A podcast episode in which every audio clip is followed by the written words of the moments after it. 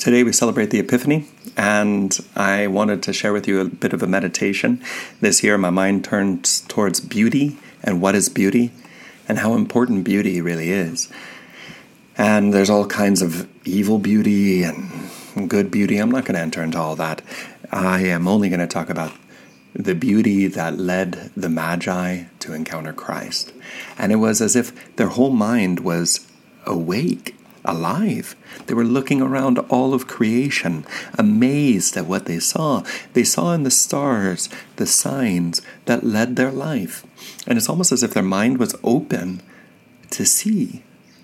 And uh, my thought turns right away towards Viktor Frankl. And Viktor Frankl writes in Man's Search for Meaning about how, after having spent a good deal of time in the concentration camps of Germany, he had a moment where it was nearly crippling by uh, forced march. And it, what carried him through was this contemplation of beauty of his wife, contemplation of love. It's like Plato will speak about how the beauty leads the heart to uh, desire, leads the heart to wonder, leads the heart to be amazed, how beauty leads us into the transcendent, into the union with the good and the true. But so, Victor, Viktor Frankl, it was actually for him the image of his wife uh, that gave him the strength to continue walking. He writes, My mind still clung to the image of my wife. A thought crossed my mind. I didn't even know if she were still alive. I knew only one thing, which I have learned well by now. Love goes far beyond the physical person of the beloved. It finds its deepest meaning in his spiritual being, his inner self. Whether or not he is actually present, whether or not he is still alive at all, ceases somehow to be of importance. I did not know whether my wife was alive, and I had no means of finding out. During all my prison life, there was no outgoing or incoming mail. But at that moment, it ceased to matter. There was no need for me to know. Nothing could touch the strength of my love, my thought, and the image of my beloved. Had I known then that my wife was dead, I think that I would still have given myself, undisturbed by that knowledge, the contemplation of her image. And that mental conversation with her would have been just as vivid and just as satisfying. Set me like a seal upon thy heart. Love is as strong as death. Amen. It really touched me because if we as Catholics can't have that wonder and that contemplation, the beauty, I, I love trees personally. I love trees and I love the sun hitting the trees. I could sit there for hours looking upon the sun as it goes through the leaves. Or another thing I love is uh, gazing upon the mountains and all the geology, actually, funny enough. Um, but it opens my mind, and so I can finally see something greater than me, something that is worth loving, worth living for. Beauty is like an acolyte, you know, that goes before goodness and truth.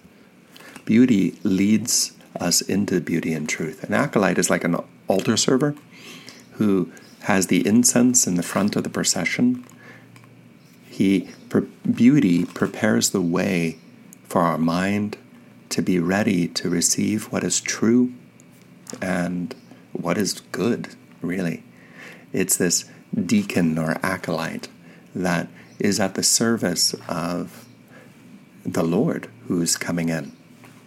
And so I think during this time of summer, it's so important that we open up our minds and hearts to beauty, that we're able to see all around, and that we're able to ultimately see God's face shining through.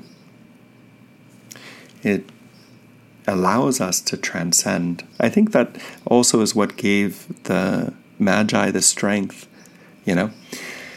They left everything. They didn't care about their own finances. They didn't care about their own, you know, household. They left everything in order to follow that beauty, that goodness, that glory, you know? And when they came and they met Herod, they were able to transcend the political moment and see that that's not what God is asking of them. And God's not asking of them to uh, rat on Christ, to go and tell Herod. And, and so it's almost as if their love of the beauty of God and their amazement at what was going on allowed them to even transcend a political moment, meaning stand above and just let go of what was going on because they could see. Like Viktor Frankl, he had this moment where he's in the concentration camps, this moment of his life, and he'll repeat that it was the contemplation, it was this gaze, this ability of the mind to stand above, to really not be affected by all the things he'll talk about. Looking out through the prison uh, bars and watching the sunset, and how it was almost as if they were no longer there in prison. And so I want to invite you at the beginning of this new year to rediscover what it means to be contemplative, rediscover what it means to be alive in your heart, and to let go uh, of everything else for nothing else matters besides beauty, truth, and goodness, besides our Lord, who is just that beauty, truth, and goodness, besides seeing it in this world that He has made, besides seeing it through, for example, science, through, for example, study, through, for example, art, through, for example, uh, service and loving my brothers and sisters. Amen. Amen. God bless you.